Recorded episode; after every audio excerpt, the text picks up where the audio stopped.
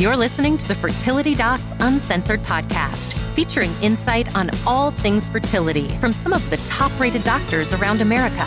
Whether you're struggling to conceive or just planning for your future family, we're here to guide you every step of the way. Hi, this is Carrie Bedient. I am one of the physicians at the Fertility Center of Las Vegas, and you are listening to Fertility Docs Uncensored. And I have Dr. Abby Eblen with me from the Nashville Fertility Center and Dr. Susan Hudson of Texas Fertility Center. And I have a very random question for you ladies because I don't get to see you. And one of the problems of making friends in adulthood is you don't know all the crazy stories from earlier in their life. So, random question of the of the day is what crazy, weird, or strange jobs did you work when you were a teenager? When I was a teenager, my aunt actually owned a paintball field. And so I spent the summer wow. at a paintball field watching people shoot each other with paintballs. Were you ever the unwilling target of any of that? Oh, no, no. I actually have never played paintball because of my experience working at the paintball field. Um, I saw too many people shot at close range and those really fantastic bruises that they come out and oh. they're just like, oh, take a look at this. And I'm like, yikes. When the bruises develop that fast, you know you are you have a problem. Yeah. That's gonna hurt the yeah. next day. It was it was it was an interesting job. It was it was fun. Um, I uh, worked at the field with uh, this guy that was a family friend, and he was like six foot seven, something like this. Mm-hmm. And um, you know, we just took care of. You know, you had to take care of the paintballs because they were sensitive to humidity and everything like that. But you have to take care of paintballs. You do. You can't just pull them out of a box and say, here you go. No, no. You have to make sure they're kind of maintained in good temperature and humidity because otherwise they stick to each other and, uh-huh. and, then they won't explode at the right time or they won't explode at all, which that's painful because they're meant to explode to create the splatter. And then you did maintenance on the the little paintball guns and everything like that. And did you ever have to set up obstacles and things for people to do on the paintball course? I've never actually been paintballing either because I'm a nerd and and don't do anything like that because that would imply some sort of athletic ability and I've actually shot zombies with paintballs. That's a zombies. That's, that's, a thing around Halloween. There's a farm near Nashville, and you can shoot zombies with paintballs. Ah where do they get the zombies? Are they like organic, naturally found zombies in the local graveyard? Dig them up, or? and they're walking around too. You know, if you're walking along the area, all of a sudden you may feel somebody's breath on your neck, and you turn around and there's a zombie. Oh my god, I would probably break somebody's nose. I mean, I don't know if a zombie cares if you break their nose, but the person behind the zombie might might have an opinion about that. I don't even like to go to Six Flags around Halloween because of those creepy people walking around. Actually, it's funny you should say that. I was at Six Flags over Georgia uh-huh. at in fall break, and they had their Halloween fest going mm-hmm. along, and there were creepy clowns walking around. Yeah, yeah, it, that's. Mm. Oh, thank you. No. Yeah, thank you. No. What Plan about your trips accordingly? what about you, Abby? Have you ever shot people as part of your routine summer job? No, I can't really say that I have. Probably most most unique and really kind of funnest job I think I've had aside from being a fertility doctor is I worked as a camp counselor at a church camp in uh, and it was in the foothills of the Smoky Mountains and it was beautiful. so cool. So the inner biologist in me even back then came out and there was something called foxfire there. Mm-hmm. And there's re- very few places I think that foxfire exists, but it's a type of fungus and it's fluorescent. and oh. so when you're walking through the woods late at night and you're camping out, oh. all of a sudden, and it didn't happen often, but occasionally you would look over and you'd see something glowing and you go over there and it would be foxfire. And so you'd always, you know, it was like gold when you found it. It was so cool. And then you take it back to your cabin or platform wherever you're camping out and the next morning you'd look and it looked like just like a stick that you picked up on your walk. Wow. But it's really cool. It's it's huh. a very u- rare, unique fungus. Have, have you ever heard of those places where like the water is like yeah, fluorescent? fluorescent. Same mm-hmm. sort of deal. I think yeah. Puerto Rico, I think in Puerto Rico there's a place like that. In Hawaii, I think yeah, there's a place would, like that. I would like to go see that. Same sort of thing. It's fluorescent fungi, yeah. I guess. Now, when you see the fluorescent fungi in the water, is that a good thing or a bad thing for the water? Uh, I don't know. I don't know either. It is a phenomenon, though. Yeah. It's kind of like the aurora borealis. Exactly. I don't think go. I ever learned that one in school. Why so didn't they teach in Tennessee, the useful? aurora borealis is foxfire in the mountains. Very cool. Very nice. what about you? So I did. I was a theater. I was a theater geek and band geek all the way, and so I worked as a stage manager. I did lighting design and was also just your general nerd as well, and did tutoring. But I didn't have any super exotic jobs. But I I spent a lot of time on top of ladders. Sometimes when I was in the show too, so I would be in full period garb with a dress and petticoats and That would be stockings and heels and was at the top of a, an 18 foot ladder changing a dropout and um, so that was Changing a dropout, she uses those technical terms know. there. I know. I know. Um, okay, so this talk is going to be a little less technical because this one directly impacts both of you. Now, for the majority of podcasts that we've done so far, they have been as physicians, how do we help our our patients, our listeners find and understand the technical aspects of what we're doing? But for this one, what we'll do is a little bit different because both both of you ladies, both Abby and Susan, have been through IVF for their own families. And so they know what it feels like to be on both sides of the desk. And most fertility doctors are complete and total control freaks. It's why we do what we do, and it's why we're good at what we That do. But what does it feel like to be on the other side of the desk? Uncomfortable. It's not something, it was funny. People ask me when they find out that I have children from IVF, they're like, oh, so that must have been the reason you went into fertility. And I was like, no, actually, I was already a fertility doctor. And, you know, therefore I thought I was immune to it. So I mm-hmm. was actually pretty unhappy and a little angry that, you know, why is this happening to me? Because I help people get pregnant. and It's not supposed to happen to me. And so that was a little bit of a kind of a mindset that I had to change a bit as I went through the process. It, it was it was scarier than I expected it to be. Um, uh, my situation was a little bit different from Abby's. Um, I had had two children and had had my tubes tied, and we decided we wanted to have one more. And so we decided to go down the path of IVF. And it's like, oh, it shouldn't be any problem. I'm less than 35, just had my tubes tied. And then life happens and things aren't exactly as you thought they were going to be. So, what? How old were each of you when you went through? I mean, knowing that that you are currently both still under the age of twenty nine. of Yeah. course. Yes. yeah. I was about, I think, 34, close to 35 when I did my first round of IVF. hmm And I was around 32. And so both of you were fully, fully through training, knew all of the ins and outs of That was that made it worse, I think, in some ways. I I feel like we, I we knew, knew we knew things that we knew too much. Mhm. yeah. So, were you both treated by colleagues within your practice, or how did you how did you as fertility docs decide who you were going to work with? Well, and that was a little tricky too because it was within my own practice, and you know, you hated to choose one colleague over the other, but um, when it was all said and done, I chose chose a female colleague rather than a male colleague. That was just Mhm. my own personal preference. Um, and but it was really challenging because you didn't want somebody to feel like you didn't trust them or trust their judgment.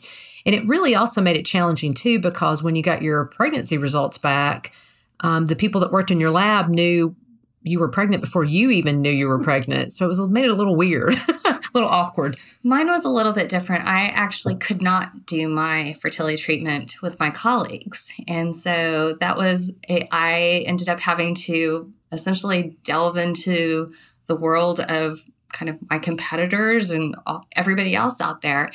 And uh, instead of going to one of the doctors nearby, I actually looked across the United States and I did the um, we're going to go to who I think could do what I wanted the best and um, chose a clinic over on the East Coast while we were down in Texas. So we added the you whole to travel. we did travel and remote monitoring and, and those types of things. So that added a whole nother dynamic as well. We started our stimulation in Texas and had some of our monitoring done there.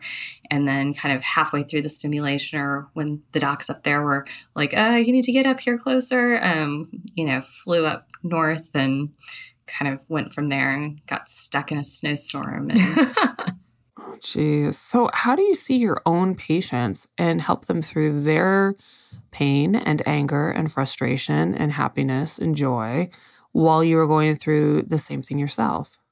Because doctors don't get days off.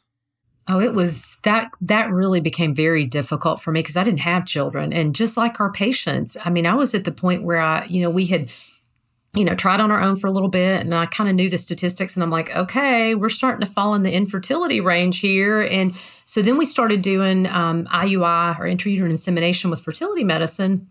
And after several months of things looking like they were going well, but no results, you know, I started looking and thinking about my biological clock and knowing what my age was and that we were falling into a narrower and narrower, narrower group.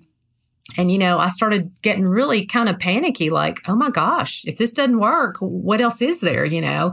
And so, um, it was I, I laugh now about it but it, toward the end there i think i was starting to cry with my fertility patients you know they'd be talking about something they'd get really upset and they'd start crying and i almost was crying with them so Mhm. it's, it's kind of comical now but at the time it wasn't Yeah, I, I have to say it was, you know, I I think going through this has definitely made me understand my patient's perspective more, and and a lot of it are the things that actually have nothing to do with medicine. So um, the not knowing when your retrieval is going to be.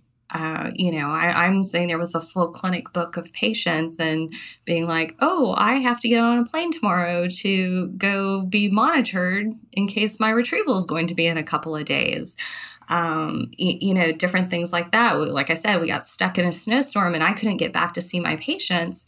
And I was essentially having to take days of vacation. Well, I didn't have the company I worked for didn't have maternity leave. So every day I was away was potentially taking away a day that I was not going to be able to, hopefully, if everything worked out right, be part of my maternity leave. And so there was that that was a huge, huge tug in trying to get all of that balanced out. Um, I ended up um, having a uh, threatened miscarriage, so I ended up having some pretty significant bleeding, a subchorionic hemorrhage, um, when I was about five and a half weeks, and you know, scared the living daylights out of myself. Mhm. And you know, you're sitting there, and your heart and your brain are telling you completely different things. We know what we tell our patients, but when it's happening to yourself, it, it's not fun. I had a really similar experience when I was after my transfer, when I was waiting for the pregnancy test. I remember thinking, you know, I was going to get up and get myself something to eat. My husband had gone to the store or something, and I started moving around, and it's like I just froze for a minute. I'm like, oh my gosh, maybe I shouldn't be moving around. Maybe I'm going to, you know, the embryo's going to fall out of me or something. And it was the weirdest feeling because it was like my patient brain was talking, and then it's like my doctor brain took over and was like, you know, Abby, if you called me on call, this is what I would say to you. and I would say, it's just fine. You're the, the embryo's mm-hmm. not going to fall out of you. But even though I knew better, it's like it's so funny how, you know, you, you know, you can't hide the person side of you as well. And and so the doctor and patient side of me kind of, you know, talked back and forth during that whole process, I think. I, I think one thing that it be, that became very weird for me is being very aware of every word I say to my patients because I don't you won't necessarily know what you're saying that might trigger something that that upsets your patients when they're Mhm. going through Yeah. um, when I had my egg retrieval, my ovaries were not working as well as what I had hoped they would. They were acting like somebody who was in their late 30s instead of their early 30s. And my husband is a computer guy. He is completely non medical, except for the fact that he's been with me through all of my medical training. And when I woke up from anesthesia, so when when you go through an egg retrieval, we expect to get most of our eggs from larger follicles, and those are the ones that are theoretically supposed to be the most mature and ready to take the sperm. Well, the doctor had come and talked to my husband before I woke up. And the first thing my husband tells me is, We got seven eggs and they all came from little follicles. And I just bust into complete tears. And he's probably looking at you like, what is going on here? He had little little follicles usually mean a lot of immature eggs that are not good. You can't use them. Right. And, and, so, like, he has no idea why I'm so upset. And he's like, I'm, I'm sorry, you know. And, and it's one of those things that I was just like, who says that to somebody? Yeah. you know, and, and it, you knew too much. That was the problem. I knew too much. I knew too much. And, it, and it was, you know, my, my doctor was trying to, tell him everything that potentially I would want to know, but it didn't need to come through the filter of my husband. Well, and I, I, had sort of a similar experience where I kind of broke down and started crying because, you know, I was, you know, a working reproductive endocrinologist and was doing embryo transfers on patients. And so I kind of knew, you know, what what's the normal grading system or what's the normal grade of embryos that you see when you do a transfer. And so, you know, I, you know, I, for several months I'd been doing transfers on patients. And when my doctor came to tell me about my embryos, instantly without any explanation i knew they were crappy embryos they were way worse than any i had transferred over the past several months and so that was my moment where you know i just started crying it was sort of a silent cry and during the entire embryo transfer uh, tears were running down my cheeks because i just couldn't help it and i knew they were bad embryos and i just I knew it wasn't going to work. But they can make beautiful babies. But they can make they? bad embryos can make beautiful babies. That is definitely mm-hmm. the moral of the mm-hmm. story. Mm-hmm. Yeah. So, did your respective worlds. You know, obviously your spouses knew, but did your families know? Did your full office know? Did any of your other friends know? How do you approach that when you're the doc in the office? Did any of your patients know? As no, because you know I can't speak for Susan, but I think when you're going through something traumatic like that, you're really worried, or at least me personally, I was really worried and really scared. And right now, you don't even, or at the time, you don't even know how you feel about it much less trying to share your emotions with somebody else. I mean, I really kept it close to the vest.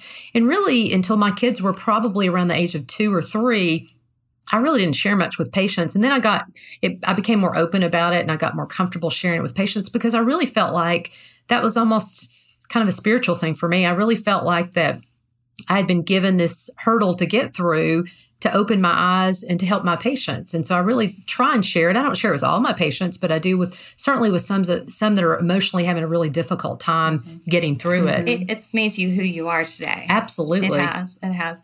So for me, um, my office knew, uh, my mother knew. And while we were going through it, really nobody else knew kind of family or friends wise. And then after we were pregnant, we shared what what we went through. But um, I wasn't sure how everybody would respond uh, in my family. I mean, it, but being, you're a fertility doc. But, I mean, they know that okay, that's what so you do. It's the same way, and I didn't but, know why. okay, so in, in my family, it was kind of funny though because I'm the fertility doctor, and like I have a cousin who's an ER doctor. Well, he's the kind of real doctor in the family. Yeah. So when people have like a medical problem, they don't usually call me. they call him, which is which is fine, you know, that type of thing. But I think it's it, it's it, what happens is unless you're involved in this field or you're uh, in some way whether as a patient or as a physician or a nurse it's really hard to kind of understand what we do. And especially older members of the family, you know, even when I went through OB-GYN residency, they could at least understand, okay, Susan delivers babies. Mm-hmm. I can get that. But as a reproductive endocrinologist, you know, explaining, you know, in vitro. Susan makes babies. yeah. Susan is an agent that helps make babies. you know, is it that that's a harder thing, I think, especially for sometimes people in older generations to to understand. Uh, you know, and if I did this now, I don't think I would have any problem telling them, you know. Mm-hmm. But but when I did this, my daughter is now nine, so this was almost ten years ago. You know, the world has changed a lot in ten years. Yeah, I still think though that I personally, if I'm really upset or worried about something, I that's just my personality. I don't really, I don't let it out a lot, and that's probably not a good thing emotionally to do, but that's that's kind of how I cope with it. And so um, it just took me a while to kind of open up and really share my experience with with other people. So if neither of you really had close friends or other family to lean on, besides a, a very few select people, how did you emotionally cope with this? How did you deal with this? Because it's like you said, it's not like you got any time off. I mean, you're still working full patient loads, giving the same level of care while going through your own own personal trauma. I'd say do as I say, not as I do. Yeah. Fair. absolutely. Absolutely. And I did have, my husband was really good support. Mm-hmm. And during those couple of weeks and we were waiting for that and then pregnancy test i didn't think it was going to be positive and so my husband was you know i remember we played a lot of backgammon while we were sitting there those first day and a half when i had to kind of be still at home and and he was kind of a, a good cheerleader for me and made me laugh and that was really helpful what about you susan how did you get through I, I think you know I relied on my husband. I relied on my mom. I, you know, and unfortunately, I relied on myself a lot. I, I mean, I think there were probably there were probably better or other ways to do it, but I I did the best that I could at the time, and I, I think that's all all any of us can do because we all have different histories, different families, different friends that are coming from different situations, and and not everybody is going to have a big social circle that that they can that they can go to. Some people are just more private and that's okay. But you can you can go and do the things that you enjoy doing. I mean, we took advantage of while we were doing it, we did a little traveling up in the Northeast to go see some sites because, you know, what are you supposed to do while you're trying to get pregnant? so if you could go back now and and smack smack the prior person you were as she was going through it and saying, look, you really need to do X, this one thing, what would you tell her? Well, one of the things I think I learned from my experience is kind of what you touched upon, and that is you really do need a support system. And it really probably was unhealthy not to bring more people in. So I really, really think now if I had to do again, and what I tell my patients too is I really practice, practice mindfulness. And that's really just, it's not a religion or anything like that or anything weird. It's really just trying to stay in the moment because most of what we're anxious and scared and worried about is either in the past or many times in the future. So we're worried about, oh my gosh, is my pregnancy test going to be positive? What am I going to do next? And we sort of forget to live in the moment and enjoy the life that we're living now. So, you know, all you have is today, you no guarantees about tomorrow. And so um, I think it's important to try and find healthy ways to, to handle stress. Exercise is a good way, but I really do think sharing and talking to someone, um, a mental health professional, a minister, somebody like that, I think is a good thing just to have a, a neutral third party kind of involved with the process. I would have taken out the travel component. uh, I, I, mean, That's, that adds a whole nother layer. Adding the travel component to the stress of IVF really it it added a lot to my plate. Um, having to schedule last minute flights. You know, at the time that I did it, I wanted to have a fresh embryo transfer. You know, it's like hindsight twenty twenty. Now we know, you know frozen everybody embryo goes transfer is better. You know, frozen. but I I was like nothing's going to stand in the way of me not having my best chance of success. And, and, of course, you couldn't tell your patients why you were canceling all these visits. Exactly, and- exactly. And, and so t- taking out the travel component, you know, I know people travel for lots of different reasons, whether it's success rates or maybe travel is to get you closer to people who can support you. In that case, I think it might be a fantastic option. Travel for cost, I um, I honestly don't think it's worth it. Mm-hmm. Um, that's not the reason I chose it, but you know, I know a lot of patients travel to different countries or um, different locations because of cost. Um, there's a high price to pay for that that time and trust and stress that happens with travel. Okay. So, what were some of the physical things that you noticed? I mean, we all have our spiels that we go through, and most of those are based off of you have seen so many hundreds or thousands of patients in your career. You'll say, okay, going through IVF, most people complain of bloating. Some people complain of headaches, nausea, breast tenderness, feeling hormonal. Mood swings vary greatly. Some women are, are more volatile than others. Um, after the retrieval hurts. Like we all have our spiels, but did you have to change your spiel after you went through it? a couple of things that I noticed that I was surprised about is, you know, as physicians, we say, oh, you have to give this injection daily. And then toward the middle of your cycle, you start another injection. And then, you know, it's taken for, we take for granted the fact that they, patients come in for estrogens and for ultrasounds, and the ultrasounds are vaginal probe ultrasounds. And I remember about after the fifth or sixth day, I'm like, I feel like I'm just being poked. And in fact, one of somebody we talked to in an earlier podcast talked about feeling poked and prodded. That is mm-hmm. exactly the terminology I used. I felt like if you're not sticking a needle in me to get my blood, I'm sticking a needle in me to give me medicine. You're sticking an ultrasound probe in me. And I really just felt poked and prodded. The other thing that I think has really served me well is I really didn't realize how much, at least for me personally, how much an egg retrieval really hurt. Mm-hmm. It was short lived. It was for about maybe 24 hours, but it was really, I mean, I felt the way I describe it is I felt like I had done about a thousand sit ups. It was really sore. And for the first 24 hours when I moved around, it just, it hurt. But as far as the actual medicine itself, I mean, I really didn't have significant side effects. I, you know, I did feel a little bloated, but I didn't feel bad otherwise. Yeah. How about what was your experience like, Susan? I, I don't remember the medications being bad. I remember like the anticipation of having to do the injections and having to do the injections in crazy places. I remember setting up my medications on the counter of a Chinese food restaurant in the bathroom. Did anybody walk in and wonder what drugs you there, were there doing? There was somebody who walked in, and I just kept on doing my thing because I'm like, you know, and gotta gotta make it, gotta make this happen. Um, you know, the the re- I didn't have many eggs, so in that case, my egg retrieval wasn't that painful because you know they didn't have to stick too many follicles.